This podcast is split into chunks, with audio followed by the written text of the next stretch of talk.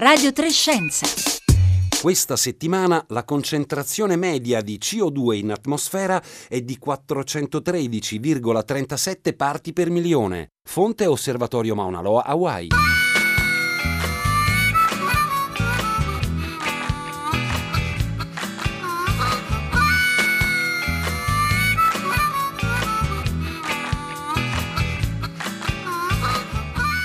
Buongiorno da Paolo Conte, il dato sulla concentrazione di anidride carbonica in atmosfera inaugura come ogni venerdì anche questa puntata di Radio Trescenza per eh, ricordarci simbolicamente un parametro da eh, tenere costantemente sott'occhio, un parametro strettamente connesso alle attività antropiche. E nella eh, puntata di oggi toccheremo un altro tema che riguarda l'impatto delle attività umane sulla sull'ambiente che ci circonda e per essere più precisi sul cielo che ci sovrasta, perché da alcuni eh, mesi l'azienda statunitense SpaceX, eh, guidata dal miliardario Elon Musk, ha cominciato a mettere in orbita intorno alla Terra gruppi di piccoli satelliti denominati Starlink con il compito di trasmettere internet dallo spazio. All'inizio di questa settimana eh, sono stati lanciati proprio da Cape Canaveral in Florida 60 satelliti che si aggiungono agli altri 122 già in orbita. Ma il progetto progetto ne prevede addirittura 12.000 e questi numeri sono fonte di preoccupazione per gli astrofisici che vedono seriamente compromesso lo studio del cielo sia nell'ottico che nelle onde radio.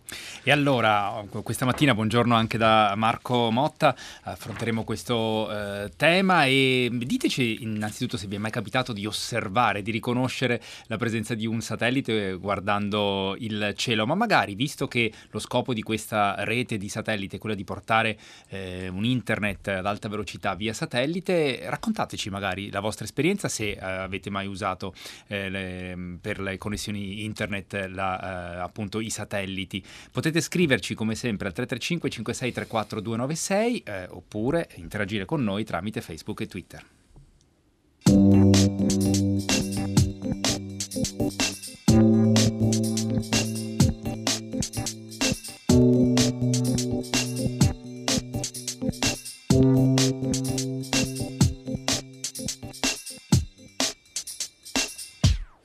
E allora, per capire che cos'è, a cosa servirà la crescente rete satellitare Starlink, eh, abbiamo chiamato un esperto di tecnologie digitali come Stefano Quintarelli, membro del comitato scientifico dell'Associazione Copernicani Innamorati del Futuro. Buongiorno. Buongiorno a lei e a tutti gli ascoltatori. Stefano Quintarelli, non tutti conoscono il progetto Starlink, è solo da poco tempo che se ne parla e allora come prima cosa le chiederei di aiutarci a fare un po' un identikit di questo progetto. Beh, allora, eh, il progetto Starlink è un'iniziativa che è stata originata dal vulcanico imprenditore Elon Musk, no? quello delle sfide impossibili quello che ha fatto la Tesla, che tutti conosciamo, l'auto elettrica, che è stata la prima auto effettivamente 100% elettrica, quando, in un periodo che sembrava impossibile. Un'altra delle sue sfide impossibili riguardava un'azienda che ha fatto, che si chiama SpaceX, che, eh, in cui l'idea era quella di fare vettori di lancio, quindi missili, razzi, riutilizzabili questi vettori di lancio sono stati collaudati, quindi ha lanciato dei missili nello spazio e, e il, questi stadi di questi, di questi, missili sono ritornati atterrando a terra dolcemente e non semplicemente autodistruttisi nello spazio come in precedenza. Questa cosa ha consentito di ridurre enormemente i costi di lancio e quindi, conse- e quindi conseguentemente i costi di messa in orbita di oggetti. Ne consegue che ha reso possibile pensare di fare una costellazione di satelliti da usare per telecomunicazione estremamente numerosa, come è stato ricordato in apertura, parliamo di molte migliaia di, di, di satelliti che prevede di mettere in orbita per cercare di avvolgere tutta la Terra in, in una ragnatela di questi satelliti che adottano un sistema di comunicazione cosiddetto peer-to-peer, cioè che comunicano tra di loro, si scambiano il traffico tra di loro senza dover tornare a terra. Se un utente collegato a Starlink poniamo in Italia voglia parlare con un utente collegato a Starlink, poniamo in Australia, la comunicazione non va via satellite, torna a terra e si, e si trasmette fino in Australia, va via satellite in Australia e poi viene ricevuta dall'utente australiano, ma viene totalmente via satellite grazie a questo sistema peer-to-peer. Questo è possibile farlo, tutta questa idea è possibile concepirla grazie al fatto che adesso mettere in orbita le cose costa veramente costa molto, molto, poco, cioè poco, poco in termini relativi, certo. perché il, il budget per la per il progetto è oltre 10 miliardi di dollari, quindi stiamo parlando di una cosa che comunque ha dei costi molto elevati. Ecco, lo scopo commerciale di questa rete è dunque quello di eh, assicurare il collegamento a internet anche nelle zone dove è più difficile accedere alla rete o dove proprio non ci sono connessioni. Ma perché proprio così tanti satelliti? Beh, la ragione è questa. Normalmente noi, eh, prima è stato chiesto di, dire, di, raccontare agli ascoltatori se hanno avuto delle esperienze di comunicazione via satellite. Eh, questi satelliti sono radicalmente diversi da quelli tradizionalmente usati. I satelliti che noi usiamo oggi per telecomunicazioni, ma anche per la televisione satellitare, sono satelliti in orbita geostazionaria. Vuol dire che ruotano restando esattamente sulla stessa posizione rispetto alla Terra. In questo modo noi a Terra possiamo mettere una padella di, di, di, antenna satellitare puntata in un determinato punto dello spazio e il satellite si trova sempre lì. Per restare in quest'orbita, che si chiama orbita geostazionaria ed è a circa 36.000 km di altezza, per restare in, que, in quest'orbita, il, restando in quest'orbita, il tempo di comunicazione è elevato, mi spiego. Eh, le onde elettromagnetiche si muovono alla velocità della luce, 300.000 km al secondo. Ne consegue, e poi ci sono dei tempi di commutazione e via dicendo. Eh, per comunicare con un satellite in orbita via stazio- geostazionaria si ha una latenza, cioè il tempo che ci si mette per una volta lanciato il segnale da terra a giungere al satellite, si ha una latenza di circa 470 millisecondi, diciamo mezzo secondo un tanto al chilo, di circa mezzo secondo. È come quando apriamo il rubinetto dell'acqua, prima che l'acqua esca dal tubo, se il tubo è vuoto, ci mette un po' di tempo perché il tubo si deve riempire, quello che, quello che si chiama latenza in senso tecnico. Quindi quando noi usiamo un satellite geostazionario che rimane sempre lì, per restare lì deve essere a una quota molto elevata, quindi ci si mette molto tempo affinché il segnale salga e poi il satellite lo rimbalzi, per esempio, non so, dal deserto del Sahara lo rimbalzi a Roma. Ecco, c'è un tempo di salita e un tempo di discesa del segnale, per cui alla fine il segnale ci mette circa un secondo. Adesso magari qualche ascoltatore si ricorderà le telefonate una volta che si facevano via satellite, le telefonate intercontinentali, no? dove succedeva quel fenomeno per cui uno diceva ciao, poi deve aspettare che l'altro risponda, no? e lo vediamo anche adesso nelle interviste televisive, sì, quando sì. un intervistatore intervista un intervistato, fa la domanda e passa circa un secondo prima che quello possa, un secondo e mezzo prima che quello possa rispondere. Questo è legato al tempo di trasmissione per questa lunga distanza dell'orbita geostazionaria. I satelliti del progetto Starlink non restano fissi in un punto sopra la Terra, ma si muovono in orbite eh, basse, in orbite ellittiche, eh, quindi a una distanza molto minore dalla Terra. In realtà sono previste diverse, eh, diversi gusci di satelliti e si prevedono eh, circa 1600 in un primo guscio a 550 km, quindi capite un'inezia rispetto ai 37.000 dell'orbita certo. geostazionaria. Poi ci sarà un secondo guscio a 1150 km e poi ci sarà un altro guscio ancora più basso a 340 km di, di, di altitudine. Essendo la distanza bassa, il tempo del, di propagazione del segnale diventa molto basso, confrontabile a quello di una comunicazione che abbiamo normalmente via terra. Quindi per questa ragione, eh, per questa ragione proprio per la scelta di collocarne di, di, di, collocarli a un'orbita non geostazionaria ma un'orbita bassa, avremo una latenza molto bassa. Ma, per, ma visto che faranno queste orbite ellittiche, no? come immaginiamo quando vengono disegnati gli anelli di Saturno, no? queste ellissi, ecco, eh, visto che faranno queste orbite, è necessario averne tantissimi, tanti, oh, ecco. che, tanti che continuino a ruotare intorno alla Terra e per cui il, la persona la, la, la, a terra che comunica non punta sempre lo stesso satellite, perché quello satellite rispetto alla persona che lo sta puntando sorge e tramonta e quindi quando quello tramonta, cioè non si vede più, bisogna andare a collegarsi a un altro satellite che sta sorgendo. Per fare questo è necessario avere un'antenna particolare, che non è più un'antenna come padellone satellitare che siamo abituati per la TV satellitare per le orbite geostazionarie, ma assomiglia di più a una scatola per la pizza.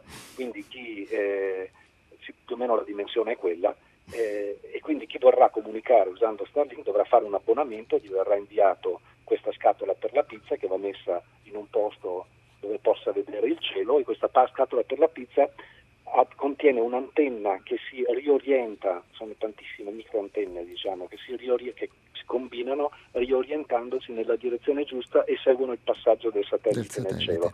Chiarissimo Stefano Quintarelli. Un'ultima domanda. Trasmettere internet dallo spazio significherà occupare eh, frequenze. Esiste attualmente una regolamentazione internazionale in questo senso o le regole devono essere ancora tutte quante scritte?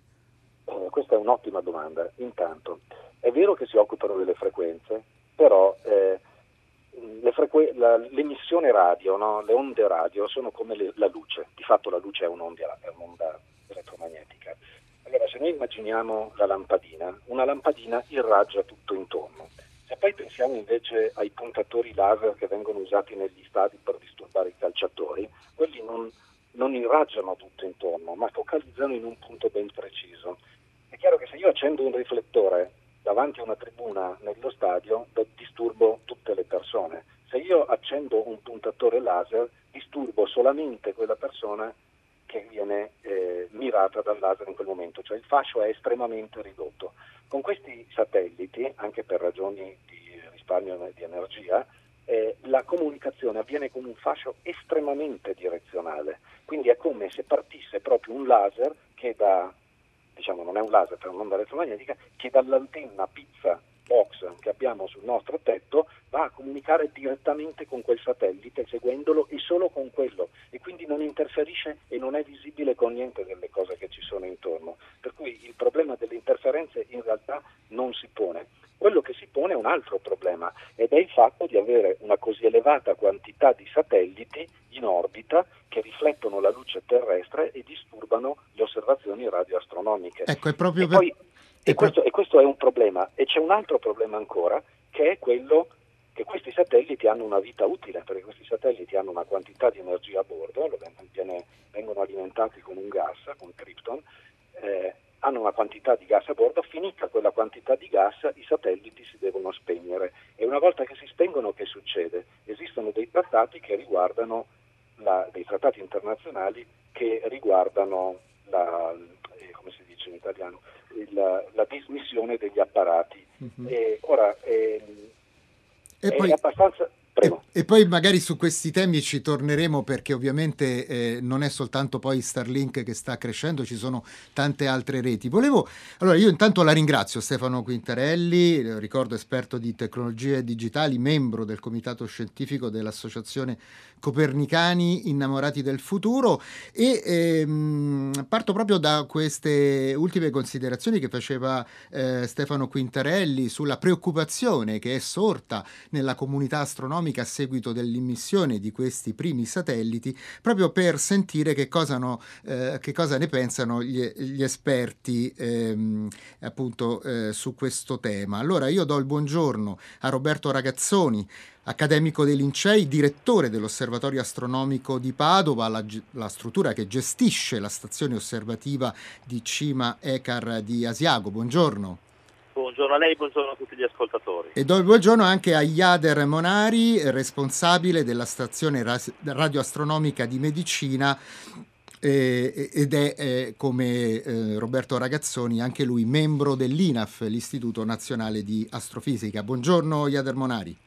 Eh, buongiorno a voi e buongiorno agli ascoltatori. Allora, Roberto Ragazzoni, eh, a giugno, subito dopo il, la partenza dei primi satelliti Starlink, l'Unione Astronomica Internazionale aveva diffuso un documento in cui esprimeva preoccupazione per gli anni a venire proprio per lo, gli sviluppi eh, di queste costellazioni satellitari. Allora, possono essere davvero un ostacolo per le ricerche degli astrofisici? Esatto, l'Unione Astronomica Internazionale diciamo, attraverso un organismo dell'ONU che è l'organismo per l'uso pacifico dello spazio esterno, sta cercando diciamo, di eh, regolamentare queste, questi lanci per almeno diciamo, eh, minimizzarne l'effetto sulle osservazioni astronomiche.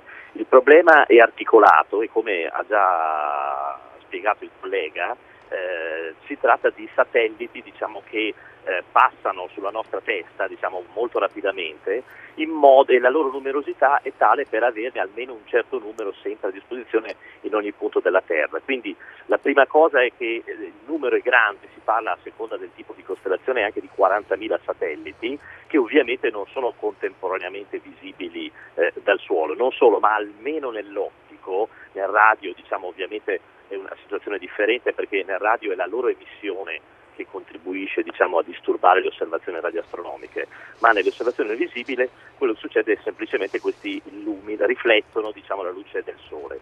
Ora questo fenomeno qui è articolato perché per esempio per quelli nei gusci più bassi, quelli da 340 o da 550 km, eh, questi sono illuminati dal Sole solo diciamo, per la parte crepuscolare, cioè eh, dopo il tramonto e prima che il Sole diciamo, scenda sotto un certo eh, grado sotto l'orizzonte. C'è una fase diciamo, crepuscolare che per gli astronomi è particolarmente diciamo, importante nel senso che si esegue un'osservazione di profondo cielo solo quando per esempio il Sole è 18 gradi sotto l'orizzonte.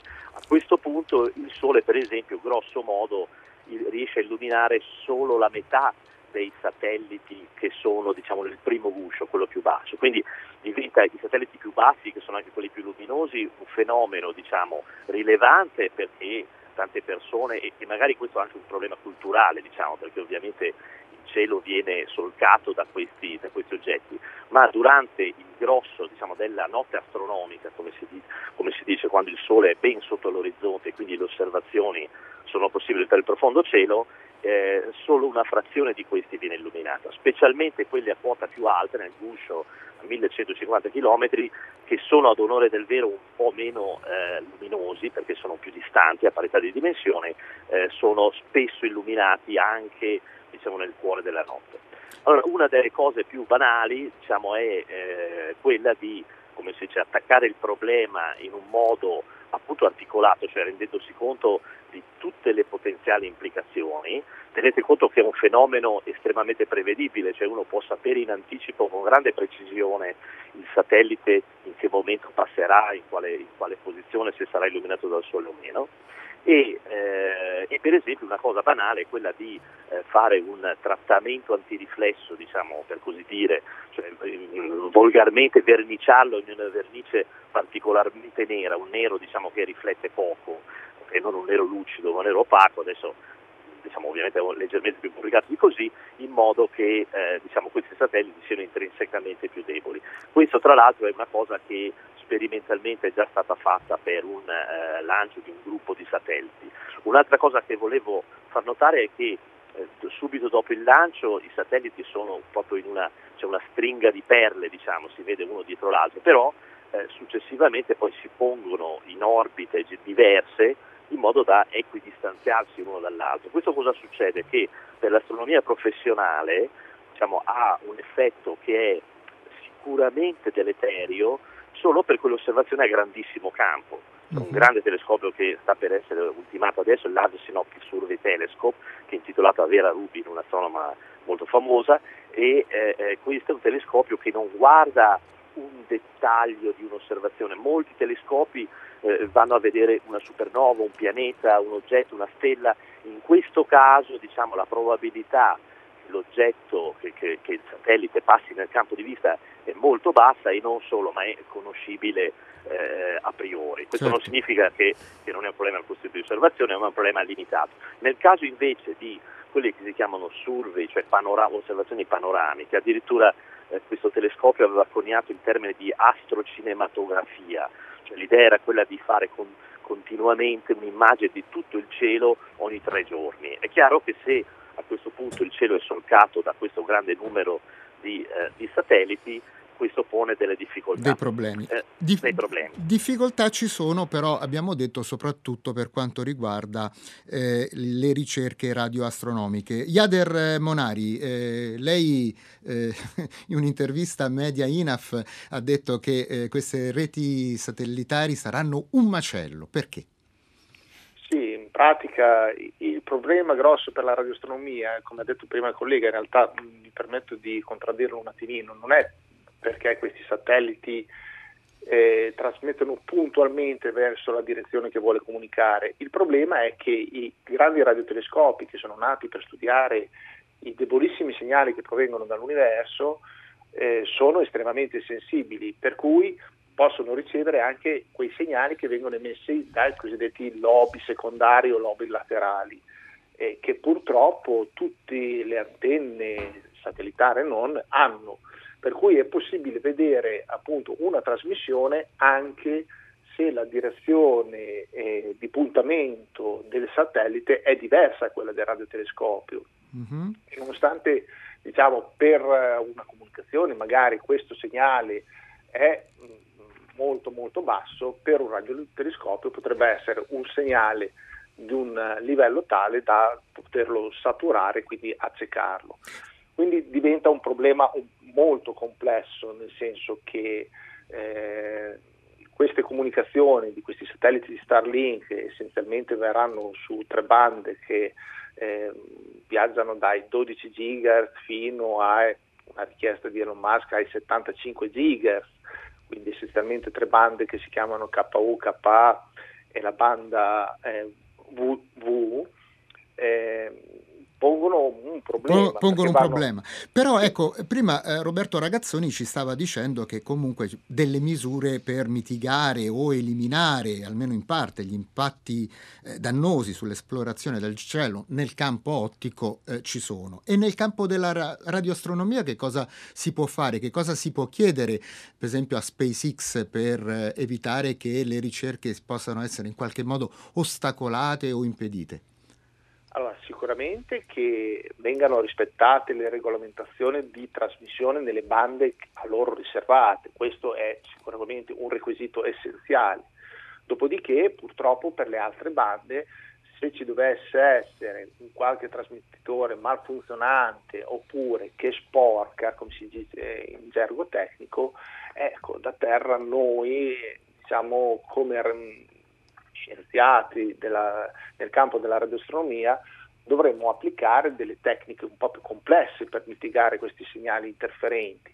Esistono eh, adesso, oggigiorno, questi mh, stessi sistemi che utilizzano anche gli stessi satelliti Starlink che si chiamano PAF, Phased Red Feed, che permettono appunto di direzionare in modo elettronico i vari beam, ma anche gli zeri, quindi diciamo le, le, le parti sorde diciamo, del radiotelescopio stesso, allora bisognerà fare un sistema più complesso che in caso appunto di interferenza radio di puntare gli zeri verso la direzione dell'interferenza stesso in modo da non tra virgolette ascoltarlo però diventa una sfida sicuramente molto ma molto più complessa.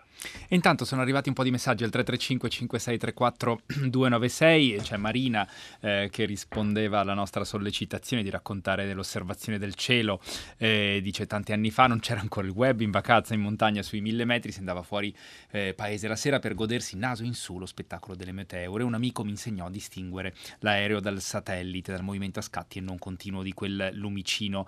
Poi c'è eh, Luca che come altri ascoltatori eh, pone la questione dell'affollamento dei satelliti. Si domanda se questo, eh, questo, numero di nuovi satelliti che vanno in orbiti non aumenti la probabilità di scontri tra satelliti e quindi contribuisca ancora maggiormente al fenomeno della spazzatura spaziale. Eh, Roberto Ragazzoni.